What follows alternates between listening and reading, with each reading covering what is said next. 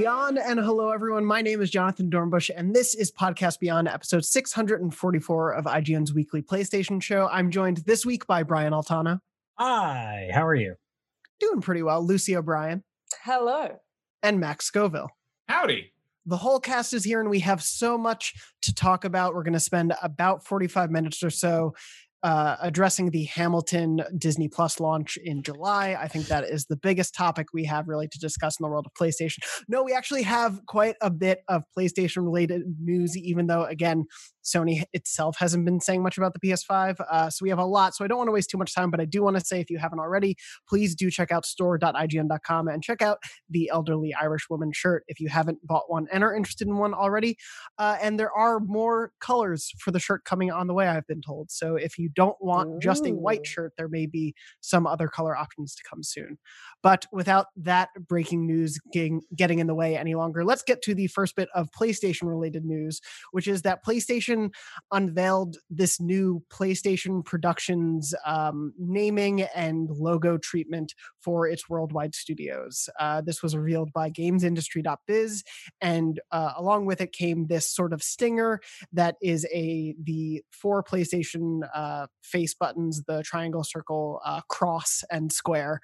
Um, looking all flashy and cool like an IMAX logo with some famous PlayStation characters in it. Um, this it looks like the MCU opening, right? Like this is just very clearly copying Marvel's homework. well, crazy. and also N- Nintendo's homework as well. I mean, Nintendo's been doing this kind of thing for years, right? There's the whole seal of quality thing.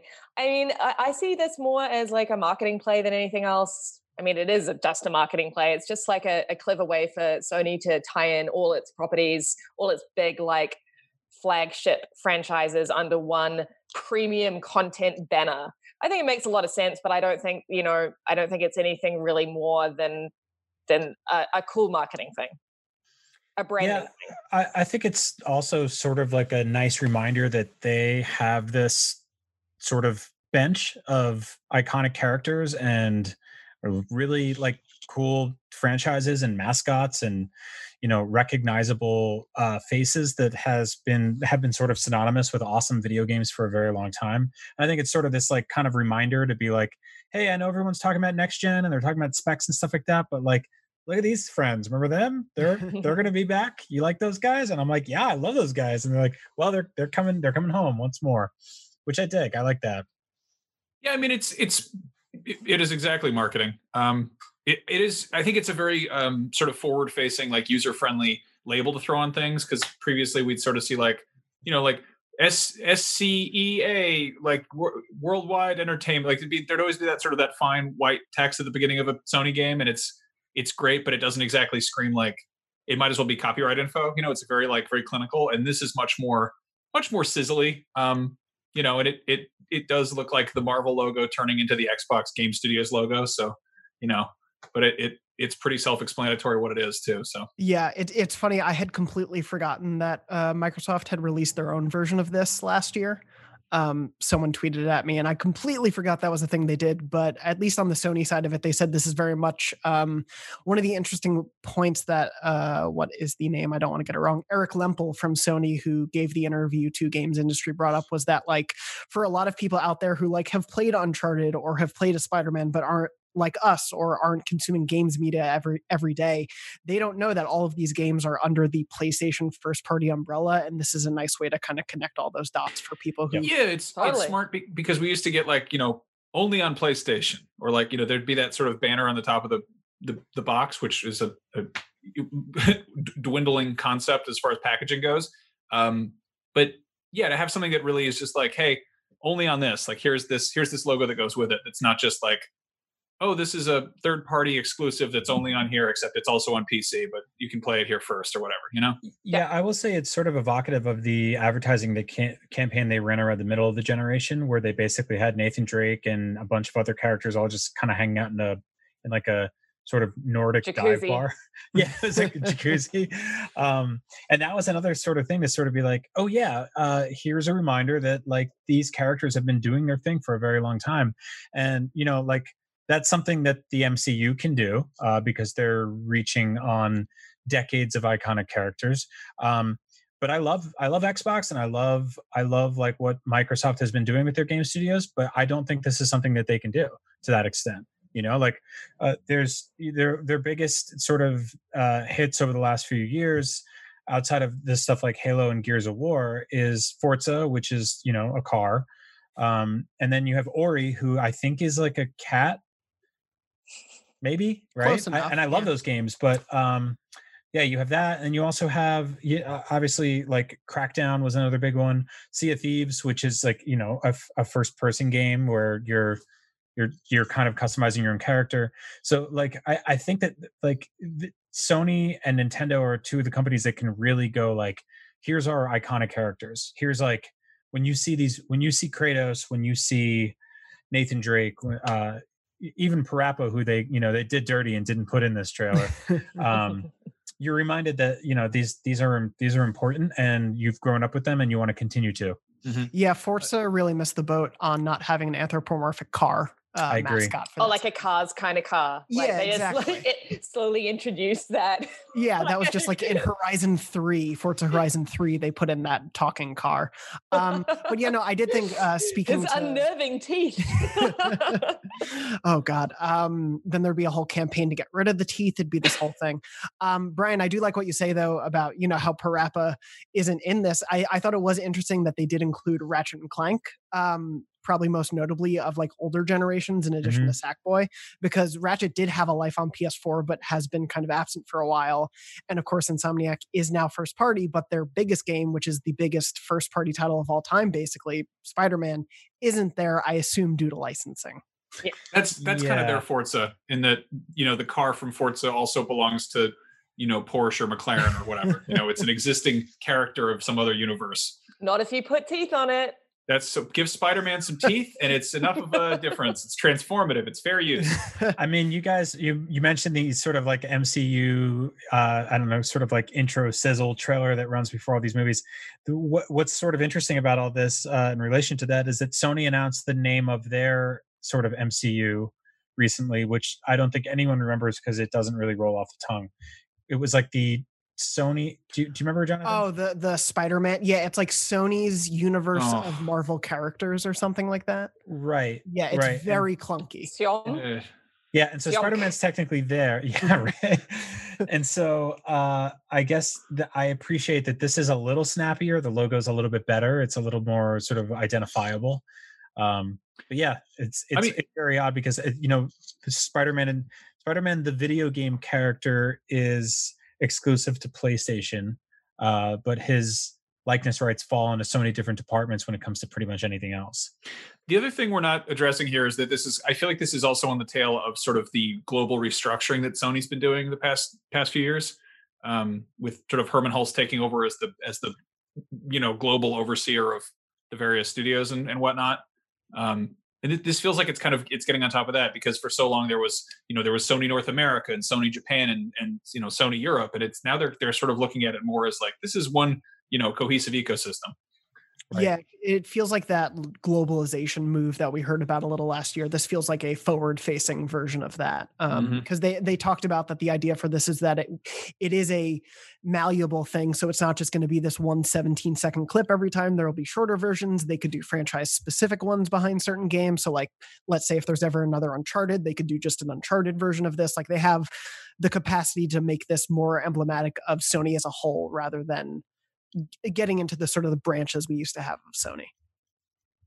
Um, but yeah, it's it's good to see that globalization continue again. As we said, this is definitely a like marketing move thing, and they even mentioned like this is still enough in production that it is something that won't be part of The Last of Us Part Two, Horizon Zero Dawn's PC release, or Ghost of Tsushima this summer. So this is clearly something that is meant to kind of launch with the PS5 as we go forward. So we got some news then, right? We something? got anything news that we're going to get news about a PS4 game, but not a PS5 yeah. game. Uh, I do want to bring up because this does come out beforehand. Uh, we aren't obviously talking about the Ghost of Tsushima state of play, which was announced earlier this week. Uh, that's on Thursday. We are going to cover it after it happened. So don't worry, we'll have commentary on it. But we didn't want to uh, prevent the rest of everything we have to talk about because there's so much to actually discuss this week.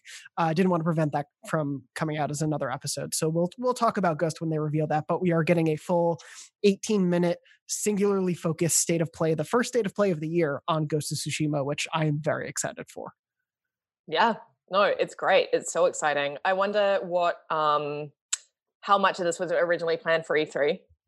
Um but oh wait, no, of course, Sony mm-hmm. is never at E3. Ah, what am I talking ah. about? What am I talking about? They're counter programming to E3. Counter programming to yeah. E3, yeah. Um yeah, no, it's really exciting and it's it's good to see State of Play back. Yes, it's yeah, it's def- yeah, it's uh, almost six months since the last one, so n- nice to have it back. Uh, but I do want to get to stuff we can talk about that has been shown as of the time of this episode going up, which is the first look at Unreal Engine 5, which is showing a game running on PlayStation 5. So this is a new tech demo that Epic Games, of course, the makers of the Unreal Engine and a little game called Fortnite, uh, put out this tech demo. It is not of a game that is actually being made. Um, IGN's Matt Kim spoke to Tim Sweeney from from Epic and a few other members of that team and basically was told this isn't a game that's in development, but this was a tech demo that was made, is fully playable, and was meant to originally be playable at GDC had that actually happened. So this is a real demo. Uh, if you haven't seen it, please go check it out online because it's gorgeous. It's about seven or so minutes long. Um, it's a demo of a woman in a sort of desert region with uh, crumbled architecture around her, essentially going through a few key areas that are meant to show off all the capabilities of Unreal Engine. Um, and so I wanted to basically just get a sort of like surface level. What did you guys think of what you saw in this demo? Because obviously we are not developers, so we don't know that every little bit that this is meant to benefit developers on. But obviously there is a lot that is just beautiful and astounding about this demo. No, I think you nailed it. I mean, we're not developers, and I, that's what made this all the more impressive to me. Uh, this is the kind of stuff I was missing in the Mark Cerny presentation, which was for developers, but could have done a little bit of sort of like, hey, by the way, this is what happens when a million triangles come together to make a rock. Um, that sounds more boring than it actually is because uh, this video is stunning. And i've been on this show repeatedly saying like you know we don't need next gen yet and you know i'm perfectly fine with the stuff we have. And then i saw this and i was like all right bring it on. I'm in. Uh, this is this is one of the most gorgeous it's it's it's basically like a it's sort of like a like a like a knockoff tomb raider i would say you know? It's it's got like a little sort of like dungeony puzzly exploration stuff but um watching the lighting and the the texture work and the rock surfaces and the modeling is just phenomenal just utterly stunning stuff.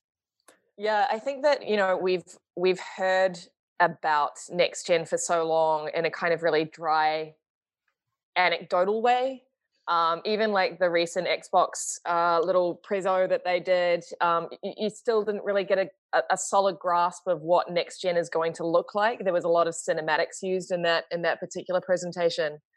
Um, this is the kind of one of the first instances of of of seeing next gen in action, and and and honestly, it is just like the rocks and the lighting are just such a step up you know what yeah. I mean? It's, it's, it's, it's, it sounds stupid saying it like that, but it's just you can immediately see the difference. And just being able to see that that lighting in action and those millions of, of, of little triangles to make those rocks, um, you can see the worlds we're going to be able to explore. And and I think that just makes it, it was an incredible demo for me to to to to, to witness uh, just because I was actually finally seeing something and it, it, did look so different. It was such a step up, um, and it's re- it's really exciting. Uh, and to what uh, Brian was saying about the the deficit between this and the Cerny presentation, one of my favorite things, and I think one of the things we all loved from that presentation was the talk about 3D spatial audio. And here they're like,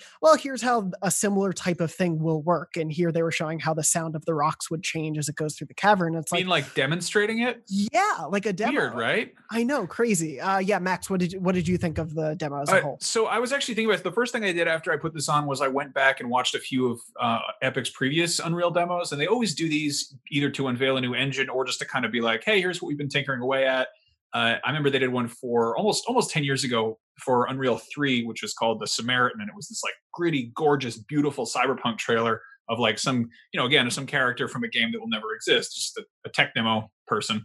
Um, and it was like that was showing off a lot of like you know various rendering technologies and, and effects. And then for Unreal Four, they had one that was like this this big like go, like magma golem man coming up out of his throne in a volcano, and it was showing off all this you know lighting and physics. I mean, it's a, like they always show off, but what's incredible is that these these always look way too good to be true when they first come out, and frequently they are like you know maybe they they fudge the details a little bit, or at least they refine them a certain amount, and it's like this is you know a demo running on an incredibly high end rig, and it probably won't actually look like this for quite a while, but uh, in hindsight, it's kind of crazy how far everything has kind of quietly come and stuff we're used to seeing now does actually look up to par with the previous tech demos, which is, you know, that's how video game stuff works.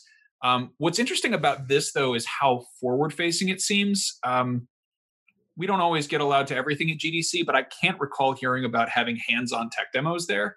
Uh, maybe like behind closed doors, but this just looking at the fact that they had uh, a user interface in here to be like, hey, this is these are button commands to let you inspect elements around you. Uh, it feels it feels very much like a more like a more tactile um, approach to get people familiar with what the technology can do, and kind of making it accessible through through sort of engaging with it as opposed to just being like, here's a trailer for what our what our our engine can do. Um, and I mean, Unreal's been they've opened that up a lot. Like it used to be that was you needed to buy a license for it, and you know a couple years back they were like no just download it and if you want to publish a game uh, you don't have to start paying us until you start selling a certain amount right so i don't know this is I, I, feel like it's very possible that they actually drop this on ps5 at some point and let people poke around with it that would be um, really cool i mean i think what i really dug about this and i think what makes this a very clear case where this is how you sort of debut tech um, is what you said, Max, about it sort of like it feeling like a console game. Like it it seemed like it wasn't just you know you didn't see a bunch of sort of debug nonsense pop up everywhere. It felt like this cohesive thing that you could ostensibly launch on your ps5 uh, the thing i appreciated even more was it doesn't you know we just talked about sony's stable of iconic characters. Uh, it didn't have anything like that because I think by doing that, you set expectations of what something will be and then inevitably let down the audience. Uh, I was at the E3 where I got to go hands on with the Wii U for the very first time, and they had a tech demo for a like realistic Legend of Zelda game where Link walked into a room and went head to head with a gigantic spider. And it was one of the most gorgeous things I've ever seen, and it never came out doesn't exist. Uh, Nintendo also did similar things in the past with stuff like um, there was a like a 3D Sonic game running on the DS to let you show the touchscreen uh, where you could rev it. Uh, there was something called 100 Mario's, I believe, for the GameCube that just showed, which I believe eventually went on to become Pikmin. Um, and every single time, people have spent the entire console generation being like, "Where's the realistic Zelda? Where's 100 Mario's? Where's why, why can't I touch Sonic and make him go fast with his legs?" Um, and so uh, I think what's cool about this and what Cerny should have done is it's sort of generic, right? Like it doesn't really set up the expectations that this is the next gen Tomb Raider, this is the next Uncharted. But looking at it, your brain can go, okay, take that character out and put in Nathan Drake. And I have an idea of what Uncharted 5 looks like. But totally. And I think that's why, you know, there, there were a lot of like video game cliches in there that we've seen before. You know, like Altano in the in the chat, you were mentioning you know squeezing through a tiny little space in, in the rocks and you know like grabbing onto the cliff and and, yep. and levering yourself up like we've seen all that stuff before it's a like really familiar action adventure um going through the motions right but i love that i, I love that they did it that way because immediately you, it's exactly as you say you can put yourself you can see Nathan Drake, you can see Lara Croft doing those things in this brand new gorgeous space. And I just think mm-hmm. that's really clever. Yeah, really, what surprised me about that was that we've seen the the sort of like t- uh, funneling through the crevice is uh, been used to mask loading for the longest time, and uh, it's like that's you know it's not that's not revealing a magician's secret or anything like that, but that's the way it's been for this entire generation and, and prior. Uh, and so I was kind of like, do we have to do we have to do that again for like another seven years?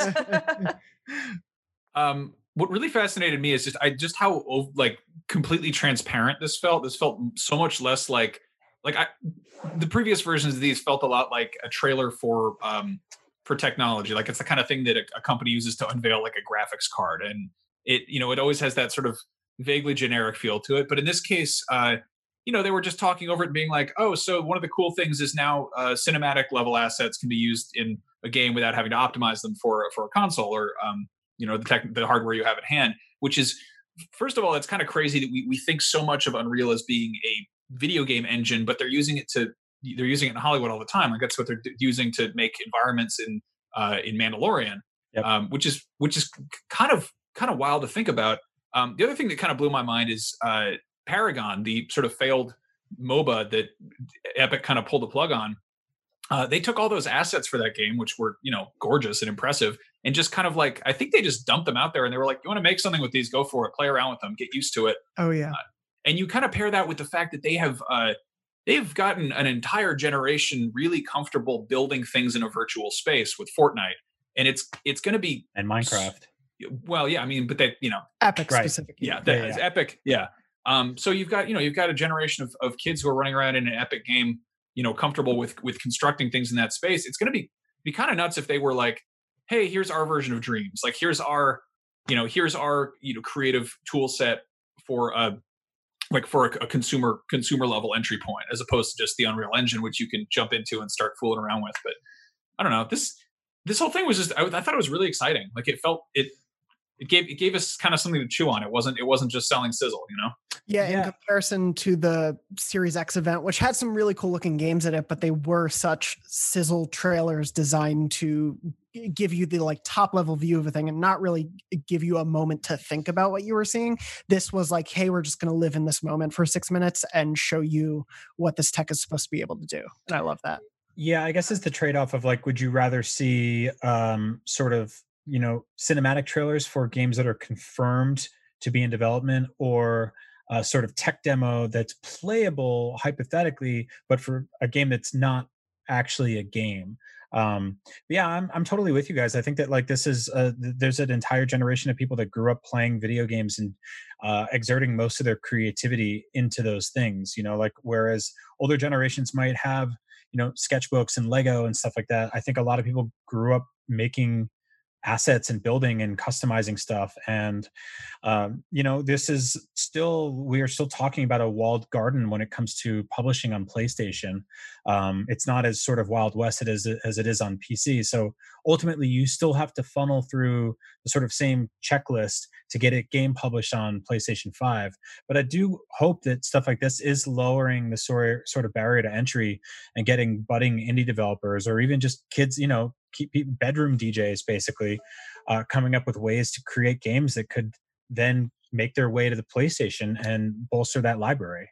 Yeah, and seeing what we have with um, Shuhei's new position at the company, as well as Sony hiring Greg Rice, uh, who was previously at Double Fine, and just sort of this overall what seems to be initiative toward more indie development once again, which was so important at the beginning of the PS4, and something like Dreams, which democratizes it in such a way. Yeah, I'm really hoping that we see you know the the DualSense has that create button um, and I think it's all easy enough to assume, oh, to create clips or gameplay things, but maybe there's more to it, and maybe we're going to see more democratization of gameplay stuff as we go on. Um, I, I, do want to move on though because we do have a lot of stuff to talk about. Uh, and while we did talk about sort of this generation growing up with that stuff, uh, we also have a generation that grew up with a little franchise known as Tony Hawk's Pro Skater. And good news for that generation, we're going back to the half pipe. oh yeah. yeah. Uh, so if you didn't see the news, Tony Hawk's Pro Skater 1 and 2 a very long title that Activision loves to give me for all of its remakes, which makes it so hard to write news stories about is coming to PS4, PC, and Xbox One on September 4th this year. Uh, I believe it's right now priced for $39.99, so a bit more of like a budget title, but it's a compilation that is featuring Tony Hawk's 1 and 2, all the levels, all the skaters, all the things you would expect from it. Most of the soundtrack, uh, I spoke with Vicarious Visions uh, studio head Jen Oneal, and she told us all the hits you would pretty much expect are there. They couldn't get a couple of songs just because of the nature of music uh, music licensing, but for the most part, that soundtrack you remember is there. Um, but in terms of like what this game is, it's not just those old games with a like the polygon slightly better looking. It is a like full texture uh, asset new development thing from Vicarious Visions, who did a lot of work on the handheld Tony Hawk games. Um, they they had the Neversoft handling code for how skateboarding worked, but they essentially built everything on top of that fresh and new. So it's a pretty pretty robust new compilation of these two. And I know uh, Lucy, you're particularly excited. well, I grew up, you know, Tony Hawk I've told this on on the on the show before, but Tony Hawk was uh, one of my first sort of social video games. It was like Rock Band, my first kind of ever experience, like playing with friends in my living room and stuff like that. Um, and I loved it. And it was very important to me as a teenager. And in fact, I did tweet out today that uh, my high school boyfriend uh, we you know we would like people would come around to my house because i had a copy of the game and we'd all play it together and like secretly drink you know wine from our water bottles or whatever. Um and i beat him several times. I beat him at tony hawk because i had the game so i would just practice by myself and just like get really good. I got so good at that warehouse level like in particular i was just the the, the king of that level. And I remember he was kind of like a little bit like he was a bit about it, you know. And then shortly afterwards, uh, he called me up and he broke up with me, and he couldn't give me a good reason why. So to this day, I maintain that it was because I beat him at Tony Hawk's Pro Skater. But in reality, it was probably because I I never wanted to kiss him because I was a big closet homo. Um, that you know, I I go with a more convenient story. Of. Uh, so, Lucy's ex, if you're out there listening and you'd like to set the story straight from your side, please write into beyond at IGN.com. I don't think you're um, going to set that story straight. No, definitely not. Uh, Nothing straight about that story. thank you, thank you for picking up on that. Uh, but yeah, I'm I'm personally super excited. I I loved this franchise. Uh, three was actually my first Tony Hawk, but I went back and played one and two. Um, and obviously this franchise became so beloved because of how great these first couple were. Uh, what do you guys think of how the remake remasters look? They look amazing. So good. They're, they're, gorgeous, and it's also I was reading that they're doing a lot of stuff under the hood to sort of um, bring a lot of the kind of like physics and and other sort of gameplay uh, uh, things that we had been known to be accustomed to in the later ones, and sort of equalize them uh, and i really dig that. I have a feeling that's going to work really well and it's not going to sort of break them. I, I, mean there's a little like kind of wonky rickety stuff in the in the first game and second game a little bit that i think that they kind of flatten out. It's going to be awesome. Um the music thing is interesting. I'm interested to see which which songs don't make it but this is sort of to be expected. I imagine at the time a bunch of bands were like, a hundred dollars, yeah, sign me up. and now they're like, oh no, we want a lot more than that. And they were like, no thanks. Well, or they were like, we don't like video games. well, especially because that game kind of launched a lot of those bands. I mean, you know, not the Dead Kennedys, but like a lot of, you know, who'd heard of Goldfinger before Tony Hawk's Pro Skater, you right. know? So I think, it, you know, that game helped launch a lot of those kind of pop punk bands into the stratosphere. I've actually been I've been dying to play a new a new skateboard game. I feel like there's like a really there's a real demand for that right now. There's a couple games. There's uh Skater XL and there's Session uh and everyone's and Skatebird. oh yeah, Skatebird, which the with the bird who skates. Um and like everyone's I feel like everyone's just everyone's mad at EA in general all the time anyway, but every, I feel like everyone's like especially pissy about them not it's like where the where is Skate 4, you cowards? Other people are making skateboard games. Get on that. And uh like I've been messing around playing Skate 3 on on Xbox One on the 360 version just just because I want to do skate stuff and I don't know this this is I'm excited about this. It'll be fun. Also, like I love that we're accustomed to looking at like HD remakes, remasters for the most part of stuff that's really stylized and kind of like low poly. Um like Crash Bandicoot, you take him from like a a PS1 game to a PS4 game and it's like he kind of it's it looks he looks good but he looks really kind of the same uh, in this case, they're like, hey, here's like actual Tony Hawk. Here's like a human man who we put inside the video game now. Like you can you can see his shoelaces. It's like it's just crazy. It yeah, I did think it was weird that they did the same thing with Crash, where they just covered him in like high res orange hair, and then took off all of his clothes except for his jean shorts. I but maintain I that it's pretty punk if you think about it. Crash Bandicoot, I maintain will be a, would be a secret skater in this game. I think that he's going to pop up in there because they already got the assets laying around. Oh yeah, you know, yeah, it's the same yeah. studio. So yeah, yeah. You know, we were talking about this the other day when we were putting together our updated list of best PlayStation One games of all time, and we were chatting about um, the sort of the fact that Tony Hawk's Pro Skater and Mortal Kombat Three um, both transcend their sort of more niche genres, which were, you know, a skateboarding game and a fighting game, um, because everyone played those. No matter, no matter, like, I didn't play fighting games, but I played the hell out of Tekken Three. Yep. And I, I, you know, I wasn't really into kind of. I was more into action adventure and platformers back then. I, I wasn't really into like the, the the idea of a skateboarding game until Tony Hawk's came along, and immediately I was totally hooked. And it was like I just feel like those two games in particular in the PlayStation library just transcended their genres and and sort of spoke to an entire generation of gamers. I don't really know anyone who owned a PlayStation One and didn't play the hell out of Tony Hawk's. Yeah, I think they share the same sort of mantra, which is like kind of easy to approach and very hard to master. I mean, those things have very, very high ceilings in terms of skill set. You could mess around in the Tony Hawk warehouse for hours and not really try to achieve much, or you could go for like the highest score in the world. Um, and I remember watching like expert runs of people back when it was like really even hard to do that, you know, because it'd be like 30 second WMV clips uploaded to IGN's 64 or whatever it was way back in the day. Um, and then like even over the last few years uh, like there's there's been a, a, huge boom in those games i think probably for what max mentioned earlier the sort of lack of new skate games and, uh, and also the the fact that this is a franchise that was synonymous with quality for a very long time. Even right down to what you mentioned jonathan the handheld ones i adored those. Like they're so when, good yeah. when that game came to the gba and i had that sort of top down three fourths view that was like one of the most impressive handheld games i ever played.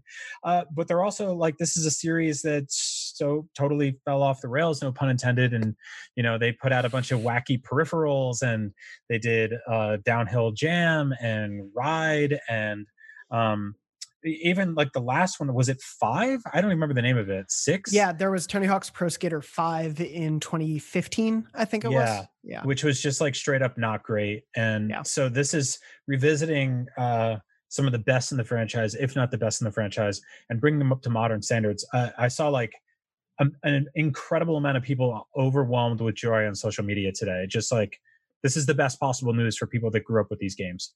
Yeah, and the the studio choice I think really speaks to that because Vicarious wasn't really doing the stuff toward the later end of the franchise that kind of fell off, but they were so connected to those really, really great GBA versions. Um, I think they did the first DS one, which was Sk8land, which was w- Wasteland on consoles wasn't like super beloved, but Sk8land was really good. Um, and they they have such a great pedigree with both the series and making a remake. Um, I'm I'm really excited to see what they do. I, I did want to ask you all because I've gotten a lot of questions about it and I've seen a lot of chatter about it.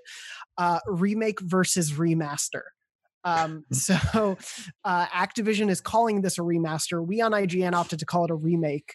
Um, and the reasoning I've been giving is pretty much yes, they are using some of the original handling code, but this isn't like they're taking the visuals of that game and painting over them bit by bit. Like they fully from the ground up redid all of these assets, redid the environments, the characters. Like this was a very intensive remaking of things that they didn't mm-hmm. have. They, I, I mean, they already they already did a remaster with with Tony Hawk HD, which was like yeah, a totally half baked one. Yeah, and I feel like honestly, from a from a marketing standpoint, calling them a remaster, sort of doing them a disservice, really, because you know these look as much like a remake as to me as the Resident Evil, uh, the recent Resident Evil remakes do. Uh, right. rem- remaster definitely suggests in this day and age, um, like an updated lick of paint. You know what I mean? Like you take mm-hmm. your car into the shop and like it gets new bits on it, but essentially the the the structure is the same. Whereas this feels a lot more like, okay, this is, you know, these are the levels and the, the skaters and the, the songs that you remember, but like entirely brought to the current gen. Yeah, I'm I'm totally with you guys. I think that's a that's we we sort of need to nail down collectively as a as a planet what those what what those words mean um because they they it's not really there's no continuity across that if you look at final fantasy 7 remake um that is above and beyond something like even uh the shadow of the colossus remaster you know obviously like that felt like you were saying lucy like sort of has the same skeletal frame and they put new meat on top maybe some new clothes. Um but this this looks like it's it's being completely rebuilt um and i'm i'm all for that. Did did this team work on the crash team racing remake well uh, they worked in uh, collaboration Beenox worked on that primarily but they were the team who did the original N. Sane trilogy uh, vicarious did that right so, right yeah because yeah, the, the ctr thing um I was mentioning this on uh, News Games and More yesterday. A, a, thing I really dug about the presentation of that, it was sort of the bells and whistles, all the stuff they added in the periphery that was, you know, you're going through a tunnel and they're like, well, imagine if there was a ledge over here that had like five or six characters on it interacting. And we, we created an entire like sub narrative of like bats in the corner of this and they mean nothing they're not playable they are not power ups they add sort of nothing to the actual gameplay but they create in, in, the same way that like the difference between waiting in line for a ride at six flags great america and disneyland is disneyland has all these animatronics and storytelling and there's all this sort of eccentric stuff happening and then like i remember going to maybe this because this was in new jersey but waiting to get on like batman the ride in New Jersey was just like they had like a frame picture of the Joker and like half of a cave wall, and you're like, you guys kind of half-ass the story here. So I really hope that they do a lot of cool stuff here. Um, mm-hmm. With, I love with the you, sort of random levels. I love that analogy so much. I love that you brought it to theme parks. I've also been to a mini at half baked theme parks. So yeah, I love it. Yeah, and then it's like it, when you're you're gonna you're waiting in a line a long line in the heat no matter where you go, and so you might as well make it entertaining for people. You know, like Max and I went to what was it?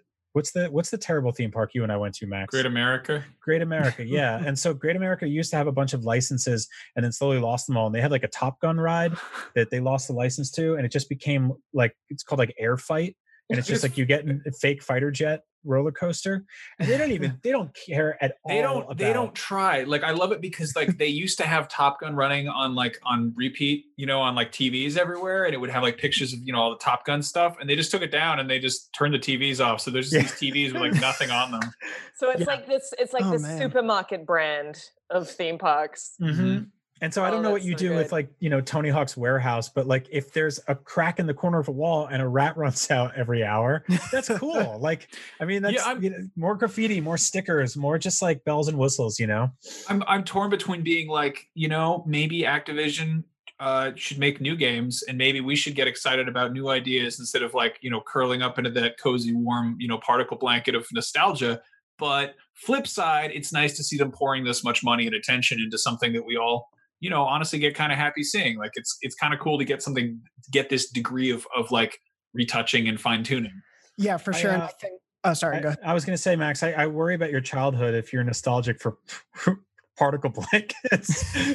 What do you mean like what's not particle like you know like one of those really fluffy ones that they have at hotels and hospitals you know what I'm those about? are good. Uh, those like what are they I, my my ex called them heroin blankets because like that's I don't know. She had sick roommates or something. Because particle blankets is like what people sell things on when they're trying to buy drugs.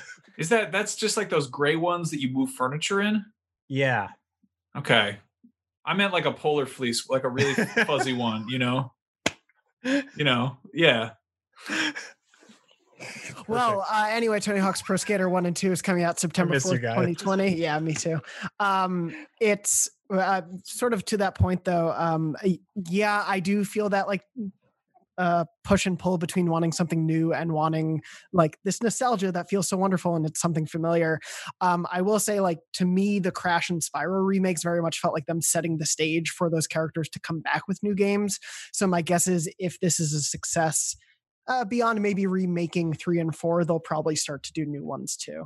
Mm-hmm. Um, but yeah, moving on from that, I also want to mention if you're super into the history of theme parks, watch Defunctland on YouTube. It's so good. It's, it's so good. Uh, that series is great.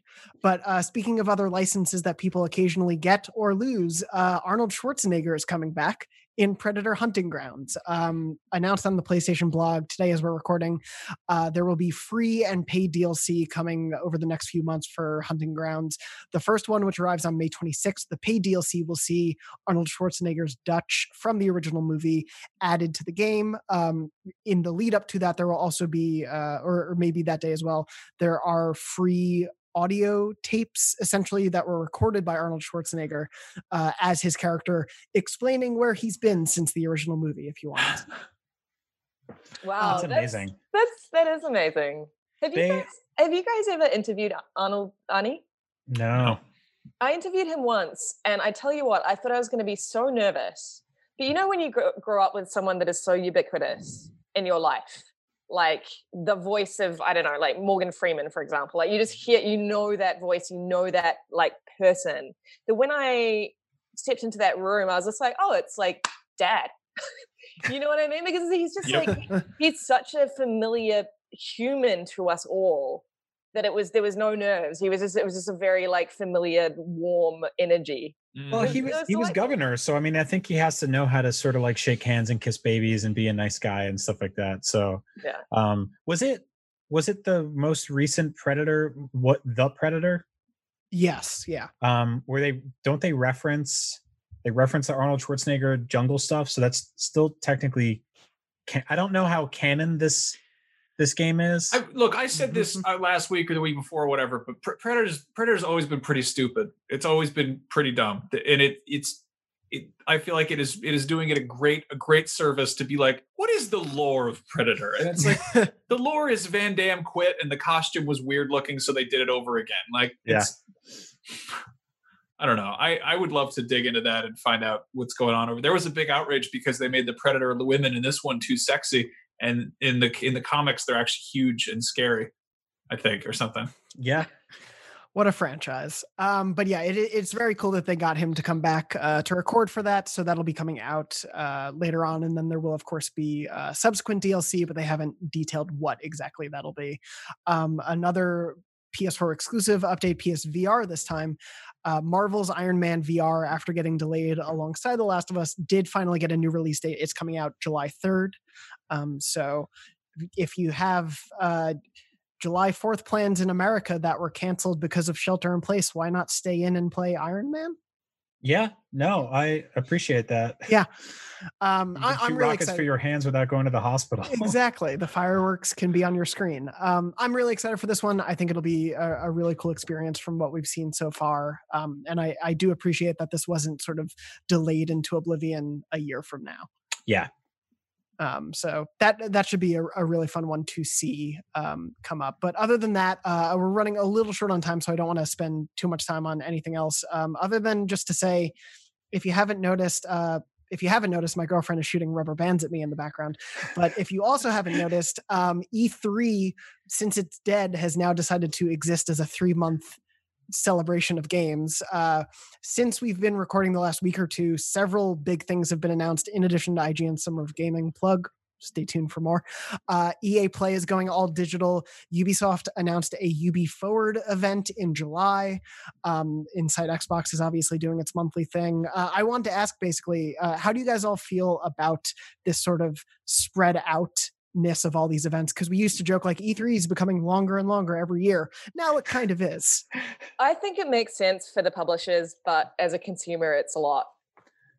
you know, but like you know, al- al- also it's a it's a lot of people are sort of finding their feet because it's the first year that everyone has had to kind of go digital. Like there's not been the option of E3.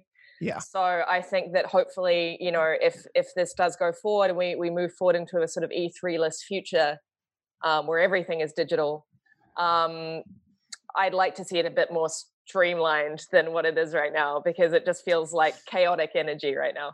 it's definitely scattered and i think that's the biggest downfall of it uh, but on the flip side there's sort of a benefit to that in that it sort of feels like you know like a page a day calendar or like one of those those what are those those advent calendar things like it's just like it feels like every single morning you wake up and someone's like great news uh, we're doing 30 minutes on Ghost of Tsushima tomorrow. And you're like, cool, I didn't know that was a thing. Whereas that used to all get smushed together in two or three days. And by the fourth or fifth or eighth or ninth day of E3, you were sort of not necessarily fatigued by it all, Mhm. but it all sort of just melted together in your brain. No, and you had like to come that- out of a week having memorized 200 game titles. And now, you know, you have a little bit more time to study. Yeah, it was like that part in Bad Santa where he comes home drunk and eats all the chocolate in the advent calendar, and then Yeah. has to like replace it with aspirins. Um, Mhm. Yeah, no, I think that's a really good way of, of looking at it, Brian. It is honestly like it. It is nice to have like little things to look forward to, like little just little tidbits of announcements. Like I don't know, I don't I don't know what day it is most days. Is it like weekend or not weekend day? And then to have something where it's like a little like a little sort of like, hey, on Friday this is happening, or hey, next Tuesday we're doing this. It's like great. Let's. It gives us something to talk about. It's something to look forward to. It's just a little, you know, it's nice. No, I was always jealous of like my Hanukkah friends growing up because I was like, you guys get eight small Christmases in a row. And they're like, well, it's a little more involved than that. And I was like, I don't understand anything. Let me just keep harping on this. Um, The- but now it feels best like we get that for three months. The, uh, the best was when Christmas overlapped with Hanukkah because I was raised in a Catholic Jewish household. So Oh. you would get like a string of a, a few days of smaller presents, one big day in the middle, and then like a few, like a denouement of presents Yep. after. Oh, sweet! You, you Yeah. like you know, in terms of the holidays, you you hit the jackpot as a kid. Oh, kid. it, it was wonderful. Yeah. Except for those months where it was like or, or those years where my parents were like, "Hey, you know, it's a little tougher this year, so Hanukkah you get this CD." And mm-hmm. then we'll get back to you on Christmas. But um, I, yeah. I, will say, uh, in terms of this being uh, hypothetically a launch year for new consoles, I, I, I will say that I, I am sort of missing that oomph of having like the big press conference from Sony and the big press conference from uh, Microsoft sort of showing like this is next gen. It's here like all in a consolidated hour. It seems like uh, both of those uh, teams are going to be sort of sprinkling things out throughout the year. Microsoft said as much uh, by basically saying they're going to be doing monthly check-ins. Um, sony it seems like they're like here's a logo. Here's the controller. And so you don't really know what you're going to get. So uh, I, I do hope there is this sort of like ion cannon blast at one point where Sony just goes, "Here's everything PlayStation." Uh, but until then, uh, you know, I will take a few small, exciting uh, announcements every single week yeah it's it's a really nice way i think too for us to let some of those smaller games that would be overshadowed by the big first party stuff to have a day or even a few days to breathe which is really nice. Um, and speaking of that from the xbox event i did want to follow up just to say we did learn about a few more ps5 games even though we don't know any first party. Um, in addition to assassin's creed valhalla from the week before we learned dirt 5 scarlet nexus chorus Vampire the Masquerade Bloodlines 2 and Destiny 2 are all going to be coming to PS5. Um, so I don't not, know you guys. I'm excited about Destiny 2. I cannot wait finally. to find out what happens next to those characters we just become an alternate fire team chat in the PS5 era. um, no, I mean it's exciting to see the the lineups sort of begin to take shape and coalesce. It it is weird still having this sort of like we talked about the Epic Unreal Engine stuff earlier. Like we're getting all these PS5 details not from Sony right now. Mm-hmm. Yeah, um, and, and their like guiding voice doesn't really feel like part of the next gen discussion yet. Yeah, yeah. I I mean, we kind of anticipated this would happen um, uh, because you can't launch a console without 30, third party support and third parties aren't really inclined to make exclusive games for each platform right now because of rising you know uh, game development costs. And so yeah we found out a bunch about a bunch of playstation games but playstation wasn't really owning that conversation. Um, but then again i don't really know if that was the best look for microsoft either because we found out about a bunch of those games through sort of cinematic trailers and the likes to dislike ratio was pretty split on that and you had aaron greenberg being like you know we we saw your response and we're going back and talking to the team and we you know we're growing and evolving. And so uh yeah this has been a weird ass year because no one really knows there's no like great way to message things and i still think that sony has been quiet and we've been giving them hell for that but they're going to speak up and they're going to blow everybody out of the water like they always do and so uh, i don't know it, it should be an awesome year for next gen um, and I, I I really can't wait to see all of this stuff sort of actually coalesce and and so we know when these things are coming out and what they're going to cost and everything. I I totally agree. I think that's a really succinct way to put it. I just want to add like you know what the people want it turns out after that xbox um, presentation is people want to see gameplay yeah. they want gameplay we want more tech demos we want like tangible gameplay, if that makes sense. Mm-hmm. Um, you know, people were gutted about the cinematic trailers because we've seen cinematics. We know what cinematics look like. We want to see what the next generation of gameplay looks like. And, you know, the more of that, the better. It doesn't have to be flashy. We just we just want our eyes and, you know, eventually hands all over it. Yeah, you don't need a new console to watch a trailer no you know you can you can do it on your phone like it's it's not necessary. And so yeah i'm with you. People people want to see how they're actually going to be exploring these worlds interacting with them blowing them up shooting them kissing them whatever you do in your video games.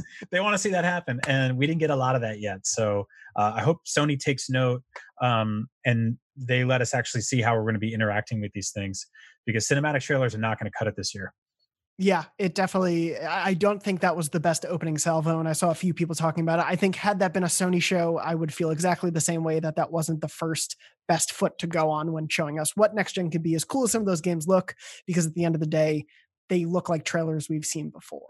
Yep. Um, and that only goes so far when you're trying to convince us to buy hundreds of dollars worth of new equipment. Um, that pretty much wraps all of that up. I want to jump into very quickly memory card. Uh, thank you to everyone who's been writing these in and who bumped up a few in my inbox. Uh, if you'd like to have your memory card story uh, read on the show, please write into beyond at ign.com with the subject line memory card. And every week we'll try to read funny, sad, happy, weird, whatever memories of your gaming life uh, right here on the show. This week's comes from Nigel, who wrote in, and Nigel said, when my sister and I were kids, our bank issued shares to everyone who banked with them. I won't pretend to know why. My parents took us to the bank to sell the shares back and allowed us to use the money to buy games consoles. Both of us chose an original PlayStation. We got one each. However, my sister always wanted to play my games on my console so I could talk her through completing them.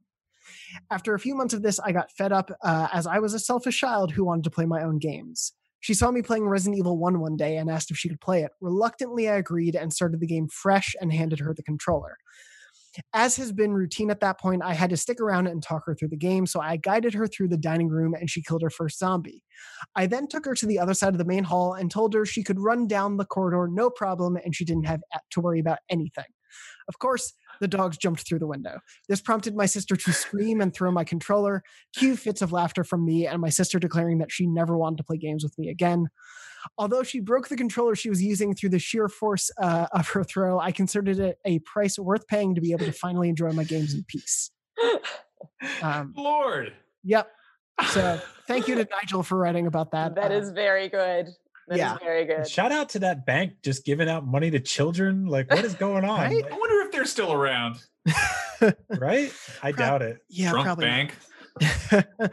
um, anyway, thank you, Nigel, uh, for writing in with that story. If you want to write in with your own memory card again, please write into beyond at ign.com. Uh, we're also going to read uh, that one thing very quickly, which is another recent segment we've done. Uh, that one thing is about the you know gameplay moment or the music or the cutscene whatever it may be in a game that one thing that really made this game stick with you for as long as since you first played it uh, and this week's comes from Jack the Lion, who wrote in and said, There's a moment early on in Infamous Second Son where the main character comments on gull crap. My wife, who is a Seattle native, overheard this and rolled her eyes and said she had never heard anyone refer to a seagull as a gull in her life. I have no idea if my wife just is out of the loop uh, or if the game manufactured this nickname, but that really stuck with me, um, which I thought was really funny. And I wanted to bring that up because Infamous Second Son, of course, is made by Sucker Punch, who is native to the Seattle area so what do, what does Seattleans call seagulls? They didn't uh, didn't tell us. So if you're listening to this episode, Jack the Lion, write in and tell us uh, what your wife says seagulls are call, called in Seattle, uh, and we'll we'll fill in the audience next week's show. I think they call them water falcons up there. It's That's a, a really good name. a good nickname. Yeah, water, yeah, the water like falcon. Water falcons. Um, Brian, are you searching? Yeah. Did you just make that up, Max? Because I. Oh yeah, completely. That's a load of shit. Are you well, I'm so gullible because I'm not from here. I'm like gullible. My my girlfriend was telling me she went she visited Idaho once and like they they call coyotes coyotes in Idaho. Mm-hmm. And when she went back to Sydney, she was calling them coyotes because she thought that's how you know you're meant to say. Them. People were like, "What?" oh, uh, I enjoy I enjoy mocking her about that. What have you found out, Brian? Now, I found out something I didn't want to find out, which is the Urban Dictionary uh, definitions of seagulls, which among British schoolboys whereby they. Don't worry about it. All right, it. we're gonna. What we're are you doing? That to it's the on the, I didn't write. The... it's on the internet. It must be true. Um, well, that's going to about wrap us up for this PlayStation focused episode of Podcast Beyond. Uh, thank you all so much for listening and or watching. Remember, Beyond is live every Wednesday, roughly around 3 p.m. Pacific, depending on you know how our internets are doing. But otherwise, you can find us on IGN.com, YouTube.com slash IGN, and YouTube.com slash IGN Beyond. We're all, of course, on Twitter. I am at JM Dornbush. Lucy is at Luce O'Brien. Brian is at Agent Bizzle, and Max is at Max Scoville. Uh, thank you all for joining me for this episode, and thank you to Red, our producer. Uh, and thank you again to all of you at home listening or watching. We hope you're safe. We hope you're well. And as always, beyond. Beyond. Beyond. Beyond.